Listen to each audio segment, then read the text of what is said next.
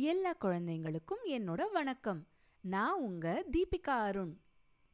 கதை கேட்க தயாரா இருக்கீங்களா? இன்னைக்கு நம்ம கேட்க போற கதையோட பேரு ஒன்று ஒன்றாய். எழுதியவர் பயோஷ்னி சரஃப்.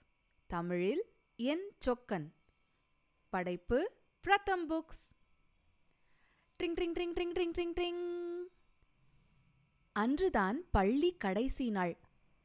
மதிய சாப்பாட்டு நேரம். ஆறாம் வகுப்பு மாணவர்கள் எல்லோரும் ஆசிரியையின் மேஜையை சுற்றி கூடினார்கள். மதிய உணவை பகிர்ந்து சாப்பிடத் தொடங்கினார்கள். ஒவ்வொருவரும் மற்றவரின் டப்பாவில் கைவிட்டு எடுத்துக்கொண்டனர் பள்ளியின் செல்லநாய் குண்டுவுக்கு ஒரு ரொட்டியை ஊட்டினான் அஜய். கோடை விடுமுறைக்கு எங்கே செல்கிறீர்கள்? என்று கேட்டார் ஆசிரியை. நான் கால்பந்தாட்ட பயிற்சி செய்ய போறேன். மெஸ்ஸி மாதிரி. என்றாள் அனிதா. நான் நிறைய பொம்மைகள் செய்ய போறேன் என்றான் ராஜா. நான் தினமும் வடாப்பாவும் சமோசாவும் கச்சோரியும் சாப்பிட போறேன் என்றான் விவேக். நான் ஒரு கேளிக்கை பூங்காவுக்கு போக போறேன் என்றாள் பிரகதி. அங்க பலவிதமான விளையாட்டுகள் இருக்கும்ல. நீர் சறுக்கு மேல கீழே ஓடுற ரயில் எல்லாம். பிரகதி எல்லா சவாரிகள்லயும் போவல என்றான் தாமஸ். ஆனா நுழைவு சீட்டோட விலையே அறுபது ரூபா. பிரகதி பெரிய பணக்காரிதான் என்றாள் அனிதா.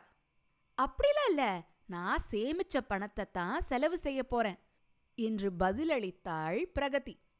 பிரகதிய போல சேமிச்சா நீங்களும் கூட கேளிக்கை பூங்காவுக்கு போகலாம் என்று சிரித்தபடி சொன்னார் ஆசிரியை. ஆமா தினமும் ஒரு ரூபா சேமிச்சா போதும் அதுவே ஒரு பெரிய தொகையா வளரும் என்று பிரகதி ஆமோதித்தாள். தினமும் ஒரு ரூபா சேமிக்கிறது எளிதுதான். நாமளும் முயற்சி பண்ணலாமா? எல்லாருமே கேளிக்கை பூங்காவுக்கு போகலாம் என்றாள் அனிதா. அனைவரும் இதை ஏற்றுக்கொண்டார்கள். விடுமுறை முடிந்ததும் கேளிக்கை பூங்காவுக்கு செல்வதாக தீர்மானித்தார்கள். அனைவரும் வீட்டிற்குச் சென்று இதை பற்றி அவர்களது பெற்றோர்களிடம் பேசினார்கள். கோடை விடுமுறை நாட்கள் கொண்டாட்டமாக கழிந்தன. அக்கம்பக்கத்தில் கிடைத்த பொருட்களையெல்லாம் வைத்து பொம்மைகள் செய்தான் ராஜா. அவற்றில் சிலவற்றை தன் உறவினர்களிடம் விற்று தினமும் ஒரு ரூபாய் சேர்த்தான். பிரசாத் தன்னுடைய தம்பிக்கு கணக்கு பாடம் சொல்லிக் கொடுத்தான். அதற்காக தன் அப்பா கொடுத்த பணத்திலிருந்து நாள்தோறும் ஒரு ரூபாய் சேமித்தான். தன் மாமி ஐஸ்கிரீம் வாங்க கொடுத்த காசிலிருந்து தினமும் ஒரு ரூபாய் சேமித்தாள் அனிதா. அஜயின் அப்பா அருகிலிருந்த நகராட்சி தோட்டங்களின் தலைமை தோட்டக்காரராக இருந்தார். அங்கு மரக்கன்றுகள் நட அஜய் உதவினான். அவனுடைய அப்பா ஒவ்வொரு மரக்கன்றுக்கும் ஒரு ரூபாய் கொடுத்தார். விடுமுறை முடிந்து பள்ளி திறந்தது. மாணவர்கள் எல்லோரும் தாங்கள் சேமித்த பணத்தை ஆசிரியையின் உதவியுடன் எண்ணினார்கள். ஒவ்வொருவரும் கேளிக்கை பூங்காவுக்கு நுழைவுச் சீட்டு வாங்கும் அளவு சேமித்திருந்தார்கள்.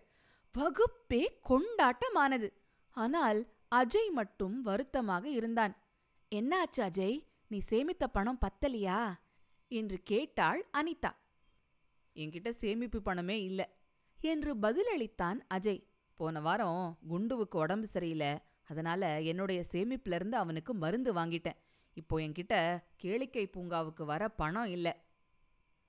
நிசப்தத்தை கலைத்து ராஜா பேசினான். கவலைப்படாத அஜய். எல்லாரும் சேர்ந்து இன்னும் கொஞ்சம் சேமிப்போம். உனக்கும் நுழைவு சீட்டு வாங்கிடலாம்.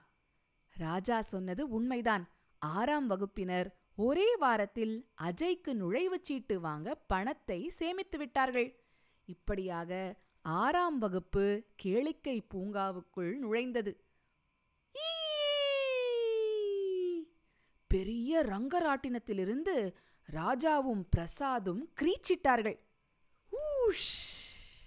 அனிதா நீர் சறுக்கில் சறுக்கியபடி வந்தாள். சூப்! அஜயும் பிரகதியும் தண்ணீர் கோஸ்டரில் விரைந்தனர்.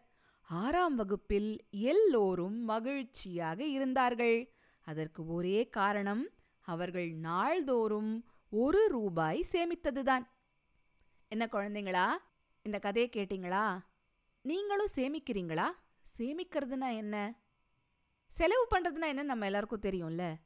சேமிக்கிறதுனா என்னங்கிறத நம்ம கற்றுக்கலாம் உங்கள் அப்பா அம்மா கிட்ட பேசி ஏதாவது வீட்ல இருக்கிற சின்ன சின்ன வேலைகள் பண்ணியோ இல்ல வேற ஏதாவது பண்ணியோ எனக்கு மாசம் இவ்வளவு பணம் சேமிக்கணும் அதுக்கு நீங்க உதவி பண்றீங்களான்னு கேளுங்க. உங்க அப்பா அம்மா என்ன தொகையை உங்களுக்கு அனுமதிக்கிறாங்களோ அந்த தொகையை சேமிக்க சின்ன சின்ன வேலையை நீங்க பண்ண ஆரம்பிங்க. ஒரு சின்ன பொட்டிலேயோ இல்ல பழைய டப்பாவிலேயோ ஒரு உண்டியல் பண்ணுங்க. நீங்க சேமிக்கிற காசை அதுல பாதுகாப்பா போட்டு வைங்க அதுல இருந்து பணத்தை எடுத்து செலவு பண்ணணும்னு தோணினா அந்த உணர்ச்சிய கொஞ்சம் கட்டுப்படுத்திக்கோங்க. அதுக்காக செலவே பண்ணாம இருக்கணும்னு நான் சொல்லல. எதுக்காக செலவு பண்றோங்கிறத யோசிச்சு செலவு பண்ணுங்க. அதே மாதிரி உங்க பணத்தை எப்படி செலவழிக்கிறீங்க எதுக்காக செலவழிக்கிறீங்கங்கிறத ஒரு நோட்டு புத்தகத்துல குறிச்சு வச்சுக்கோங்க. இதனால செலவை எப்படி குறைக்கலாம்? சேமிப்பை எப்படி கூட்டலாம்? அத்தியாவசியமான செலவு எது? அனாவசியமான செலவு எதுங்கிறதெல்லாம் நீங்க தெரிஞ்சுக்கலாம். சரியா குழந்தைங்களா நீங்க போய் உங்க அப்பா அம்மா கிட்ட இதை பத்தி பேசுங்க. இன்னொரு கதையோட சிட்டுக்குருவி பாட்காஸ்ட்ல சீக்கிரமா வந்து உங்களை சந்திக்கிறேன். அது வரைக்கும் சிரிச்சுக்கிட்டு கிரிச்சுக்கிட்டு சந்தோஷமா இருங்க.